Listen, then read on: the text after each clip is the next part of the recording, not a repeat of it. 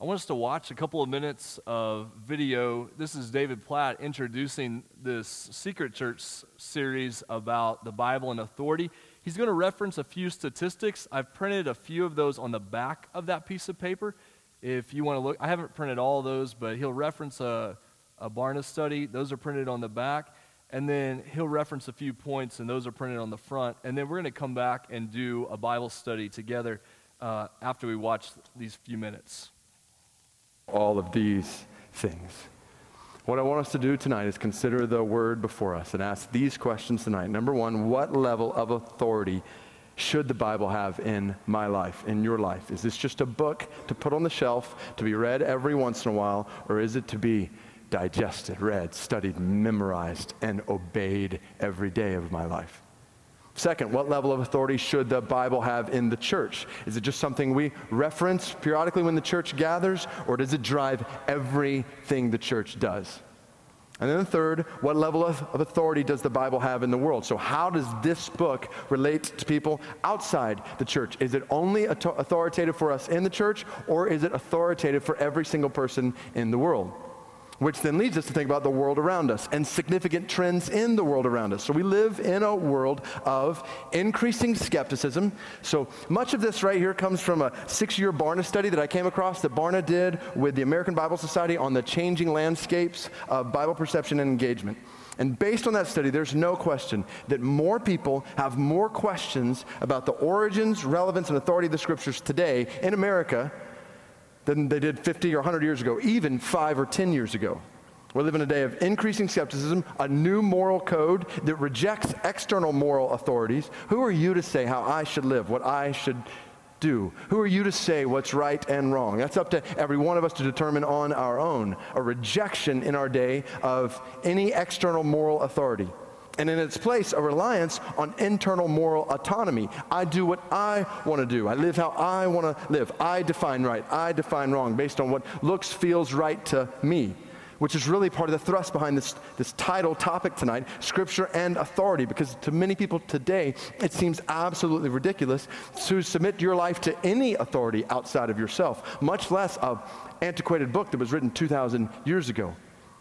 And then, on a different but related note, a hugely significant trend today is digital access. I think about a, a thousand years ago when hardly anybody had a copy of the Bible particularly in their own language. And now the Bible is more accessible than ever before in many parts of the world. Not every part of the world, which we'll talk about. But here in North America, for example, YouVersion Bible app that's familiar to many people. In one month alone, one month, people in the U.S. accessed the Bible in 554 languages, pulled up more than half a billion chapters of the Bible on their phone. Followers of Christ a thousand years ago could have never dreamed of having the Bible in their pockets at all times. So the Bible more accessible to many people than ever before, but at the same time, everything else is more accessible than ever before. So there's a lot of competition for our attention. We pull up our phones. Are we drawn to the Bible or to a million other things that vie for our attention?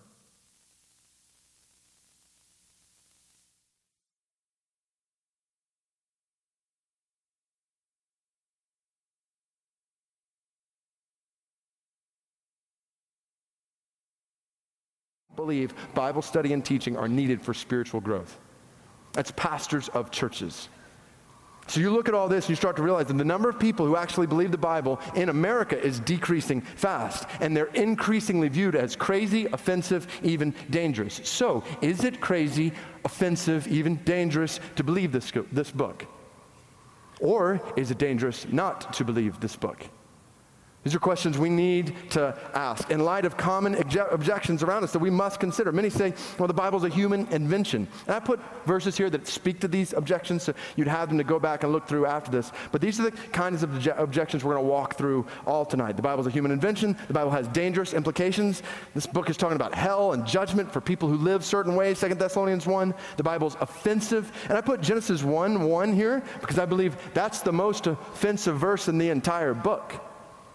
Which we usually don't think that way. You look around our culture today, it'd be increasingly common for the Bible's teachings on social issues, for example, to be seen as offensive. It's offensive to an ever expanding number of people to say that a woman who has feelings for another woman shouldn't express love for her in marriage. So it doesn't take long for a Christian today to be backed into a corner on that issue, not wanting to be offensive, wondering how to respond. But this is where we need to realize that a biblical view of homosexuality, for example, is not the greatest offense in Christianity.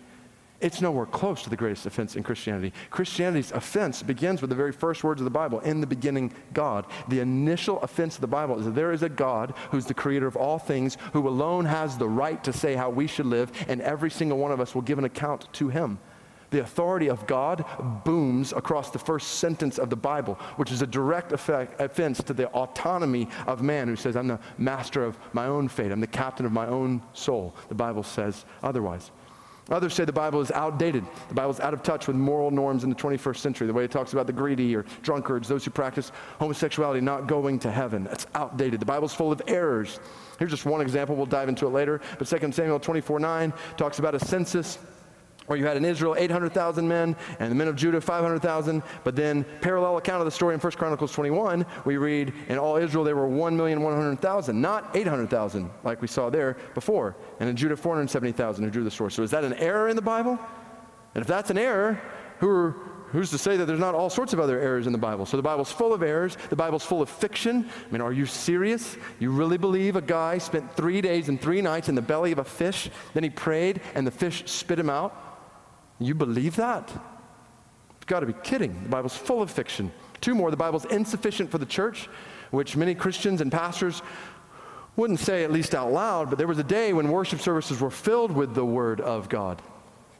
And now by our lack of, we won't dive into all these quotes, this quote from Kaiser, basically talking about pastors who just pull their sermon material from a plethora of recovery and pop psychology books that fill our Christian bookstores. You listen to much contemporary so called preaching in the church today, it looks a lot like we don't believe the Bible is sufficient for the church. Then finally, based on all the above, the Bible is irrelevant in the world. To quote from the study, in a society that venerates science and rationalism, it's an increasingly hard pill to swallow that an eclectic assortment of ancient stories, poems, sermons, prophecies, and letters written and compiled over the course of 3,000 years is somehow the sacred word of God. So, all of these common objections that lead us to critical questions we must answer. I, I want to answer these in my own life. Like, I don't want to base my life, my family, my future, my eternity on a fictional book full of errors invented by men 2,000 years ago. I want to answer these questions about the Bible for my own life. I'm assuming tonight we all want to answer these questions. So, one, is the Bible divine? Or did humans create it? And each of these questions, in a sense, builds on the previous one. So, is the Bible divine? Meaning, is it from God? Or did humans make this up?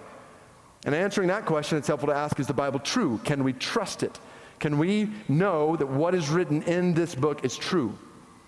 And even if it's true, then third question, is the Bible clear? Can we understand it? Even if it's true and from God, if it's not clear, if we can't understand it, then there's nothing we can do with it. If it's clear, then is the Bible sufficient? Is it the only book we need? Or is it one among many books that we need to look at in our lives? And then finally, even if the Bible's divine, true, true, clear, and sufficient, I want to know is the Bible good? Is it worth giving our lives for? So, our plan for the. All right, so we're going to stop right there with that, that introduction um, and continue to build on that. But those are questions people ask. What sort of authority should the Bible have in our lives? What sort of, sort of authority should the Bible have in the church?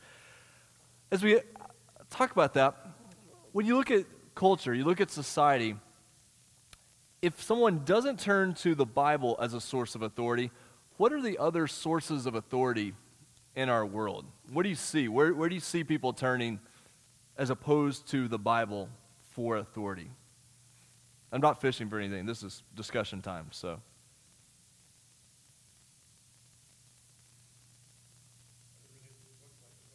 Sure, other religious books, yeah. Well, hey, you know, there's lots of religious books out there, so the Bible doesn't have authority because it's just one among many. What about this book and this book? Yeah. Science, absolutely, yeah. So if I, want something that's observable, that's measurable, that, you know, is never wrong because science is never wrong. And so you turn to, you know, that, that idea. So, government, government yeah. Self, Yeah, that's what Platt was talking about on the screen, just the authority of self. Me, myself, and I, the great Trinity, uh, that, that I, I lay down the law. I, let's think through that really quickly. What, what's so wrong with self being the ultimate authority? Where does, that, where does that break down? What's your response to somebody on that?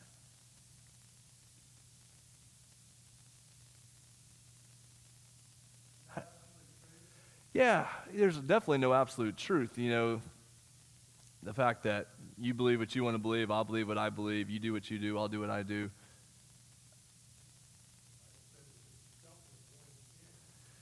Yeah.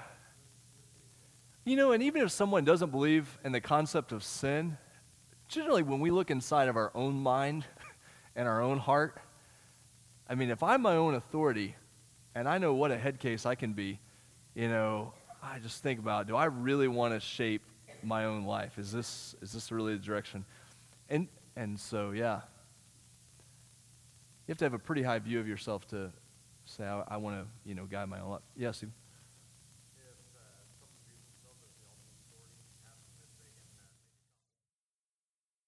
Yeah, yeah, we'll accomplish out of a speeding ticket if you're your own authority. So it's worth a shot. You know, you could always say that, see, see what happens. So use all possible options at that point.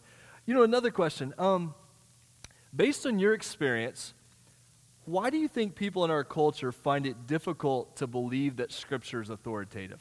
Why do people struggle with that in our, in our culture?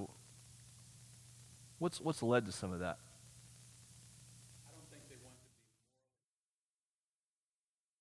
Yeah, so that idea of, am I.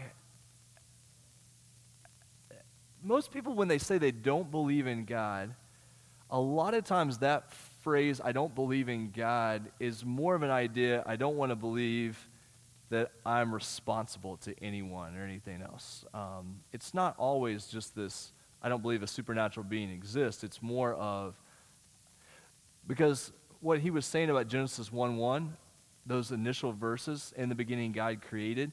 If God created, He's also the judge. So the creator is the judge, and that's the dangerous point.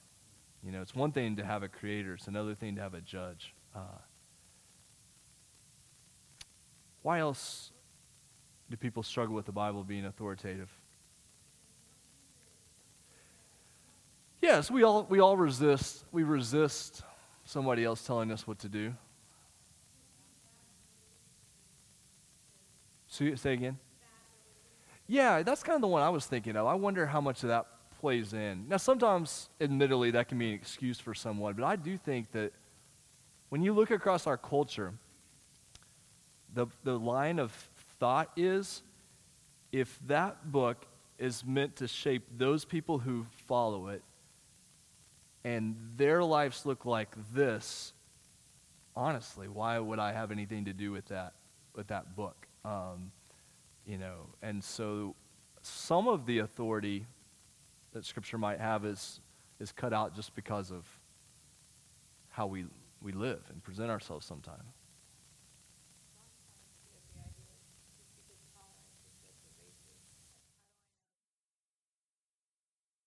Right, the idea of tolerance. Yeah, what role does does that play? Yeah. Um, are those the most common objections in your workplace, among family? Are those the objections you hear to Scripture? Is there anything else? What are the objections you hear to Scripture? People you, people you know and are around.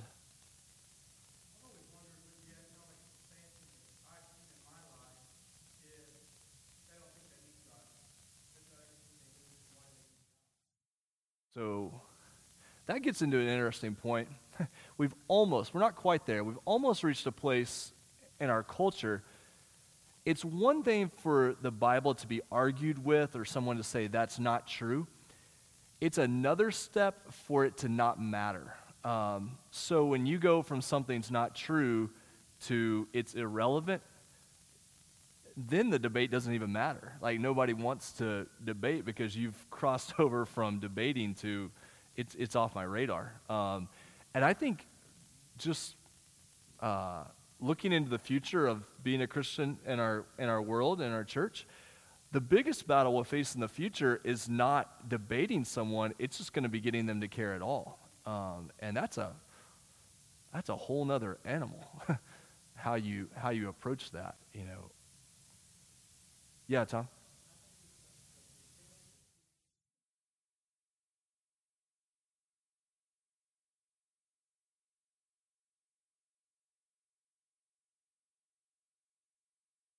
It's a starting, yeah, it's a different starting point when you have a conversation with someone. So uh, there's not that Bible background, there's not that Bible literacy. Less and less people have a story that starts with, well, I grew up in church and then I moved away from church. You're getting more stories of, well, I never had that, had that to begin with. And, and we're not, I'm not saying any of this in a judgmental sense. I'm saying we have to look at ourselves and say, okay, if we believe the Bible, and you're talking to someone who has no foundation, that changes the way that you approach that, that conversation. Um, so, how do we begin to, to think about this? I want to begin in John chapter 1 for the next 15 minutes, the 15, 20 minutes we have left. We're going to go to, to John chapter 1. And what we're trying to establish today uh, is that foundation of Scripture's authority. Where do we see that at play? How do we talk about this issue, this issue of authority? And so we're going to start in, in John chapter 1. The reason being is it plays off that idea that David shared in the video about in the beginning God created. So Genesis 1 John 1 starts in that same framework. It's, it's backing up there. So, John chapter 1, verse 1 In the beginning was the Word, and the Word was with God, and the Word was God. He was in the beginning with God. All things were made through him, and without him was not anything made that was made. In him was life, and the life was the light of men. The light shines in the darkness and the darkness has not overcome it. Now, that's the uh, idea of word there that God has made himself known. Um, and so, in the beginning, God's word is at work. And we're going to find out really quickly that word here equals Christ, that there's this relationship. And so, in the beginning was the word, the word was with God, the word was God. So, when we experience God's word, we're not experiencing uh, any uh, separation from who God is, his character. So his character is given to us in his word. We're able to know him. So as the word of God speaks, it's the character of God speaking into, into our world. And it gives life. All things were made through him. Through the word of God, things come into being. God speaks, things happen. God's word comes, things happen which is good to know when you talk about that authority. Um, that when God speaks, when God's word comes into a situation, we don't have to give it authority.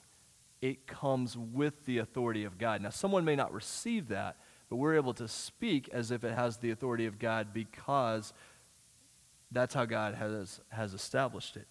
In him was life, and the life was the light of men.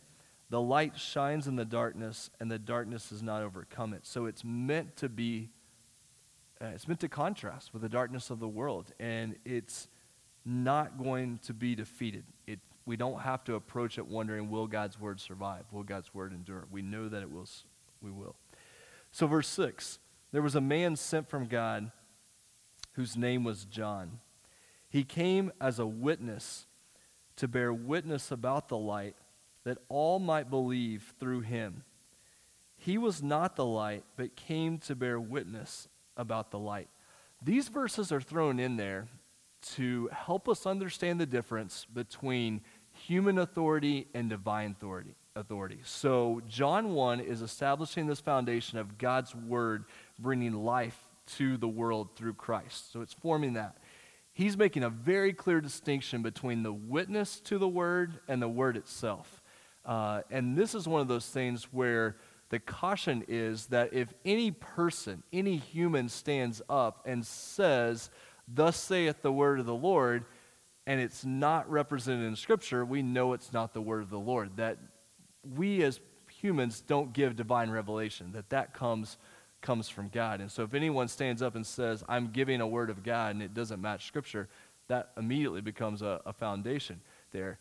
But we also know that John was very clear that I must become, or he must become greater, I must become less. And so his whole life was about pointing people to Christ, not drawing people to himself. So a witness to the word is not trying to be the word, is trying to point people that direction, both through the way that they speak and the way that they live. So, John, the reason that we have verses 6 through 8 is to remind us that distinction between God's word given to us and who we are supposed to be as witnesses to that word. Then you get to verse 9. The true light, which gives light to everyone, was coming in to the world. One of the things we know from verse 9 about God's word is that it's meant to be available to everyone. That this is not a book, this is not a message that was only intended for a select group of people. That God has made himself known to everyone. Sometimes we'll talk about the difference between general revelation and specific revelation. General revelation that God has made himself known to all people through creation, through our conscience, through gifts like that. Specific revelation being the Word of God that's been given. And so, but it's meant to be made available to everyone. Uh, there was a time that certain religious leaders would try to keep God's people from having access to the Scriptures. They didn't want the people of God to have access to the Scriptures, but it's really clear it was meant for, for everyone. Verse 10 He was in the world, and the world was made through him, yet the world did not know him. There's an amazing contrast that the author intends between the end of verse 9 and the end of verse 10. So, the end of verse 9 says that the light has been given to everyone and is coming into the world. The end, the end of verse 9. The end of verse 10 says, Yet the world did not know him. So, when people don't receive the word of God as authoritative, it's not a surprise because we look in every one of our hearts and we understand what that rebellion looks like. We understand what that resistance looks like. We understand what it means to struggle with that. And so we're told early on that just because the word of God has come doesn't mean that immediately everybody is going, is going to receive it. So, verse 11, he came to his own, and his own people did not receive him. But to all who did receive him, who believed in his name, he gave the right to become children of God, who were born not of blood, nor of the will of the flesh, nor of the will of man, but of God. So those who do receive him find that life, are given that new life through the word of God, through Jesus Christ. How do we know that? Verse 14. The word became flesh. We were able to experience, able to access, able to see. The word became flesh and dwelt among us and we have seen his glory glory as of the only Son from the Father, full of grace and truth. When we experience God's word, it brings authority because it's the glory of God shining into the world. And what does that look like? It looks like grace and it looks like truth. This is that point that I think you get to the phrase that makes the most sense in our culture today. What does it mean that God's word comes with authority and it's able to bring both grace and truth? That if you're able to hold those two together, you find the true power of God's word. And I think you find the point. I think you find the point that people in our culture, especially, are able to be most receptive, are able to hear God's word that clears. Because you have some people that always scream about the truth and there's no grace involved.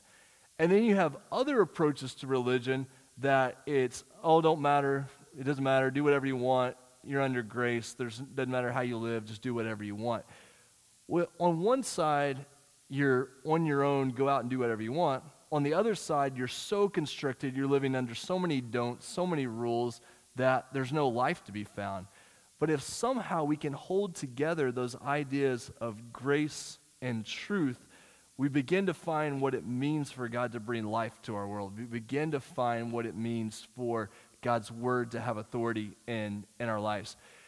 Who do you see in the world around you? And you could talk probably about general groups of people. But those ideas of grace and truth being held together, how do you see that being played out? So maybe in where you live, maybe where you work, maybe in your family. How can we hold those two ideas together? Uh, let's finish the rest of these verses down through 18, and then we'll, uh, we'll wrap up. So, end of 14, the word came in glory, bringing grace and truth. Uh, verse 15, John bore witness about him, cried out, This was he of whom I said, He who comes after me ranks before me, because he was before me. Uh, for from his fullness we have all received grace upon grace. For the law was given through Moses, grace and truth came through Jesus Christ. No one has ever seen God. The only God who is at the Father's right side, he has made him known. Uh, so we are able to know God's grace and truth through Jesus Christ, through the Word of God. And that's what we want to communicate to the world around us. Um, let me pray for us, and, and we'll wrap up tonight. God, I pray this. We think about our own lives, where we are with our, our families, uh, as we think about our workplaces, we think about our home life, God, all these situations, reminded what it is for you to have authority in our lives, that we would remember in the beginning, God, that you are creator, you are judge, but you are also father. And Father, that we would know what it is to experience your grace. That in our moments of pain, in our moments of sin, in our moments of despair, that we would know your goodness, that we would know your love, your forgiveness. God, that we'd be overwhelmed by your grace that just comes and rescues us. And God, that we would also not lose sight of your truth that you are the one who leads us along the path that is life giving, the path that leads to eternal life. That we don't live according to our own rules, we live according to the way that you have laid out. But we do that out of that relationship of grace. And God, I pray that that grace and truth would flow through us, that people around us wouldn't be driven away from your word because of our lives, but God, that they would be so. Uh, curious about that combination of grace and truth, that they would be drawn to your word, drawn to your authority, that they would know you as creator and judge and ultimately as father. And we pray this in Jesus' name. Amen.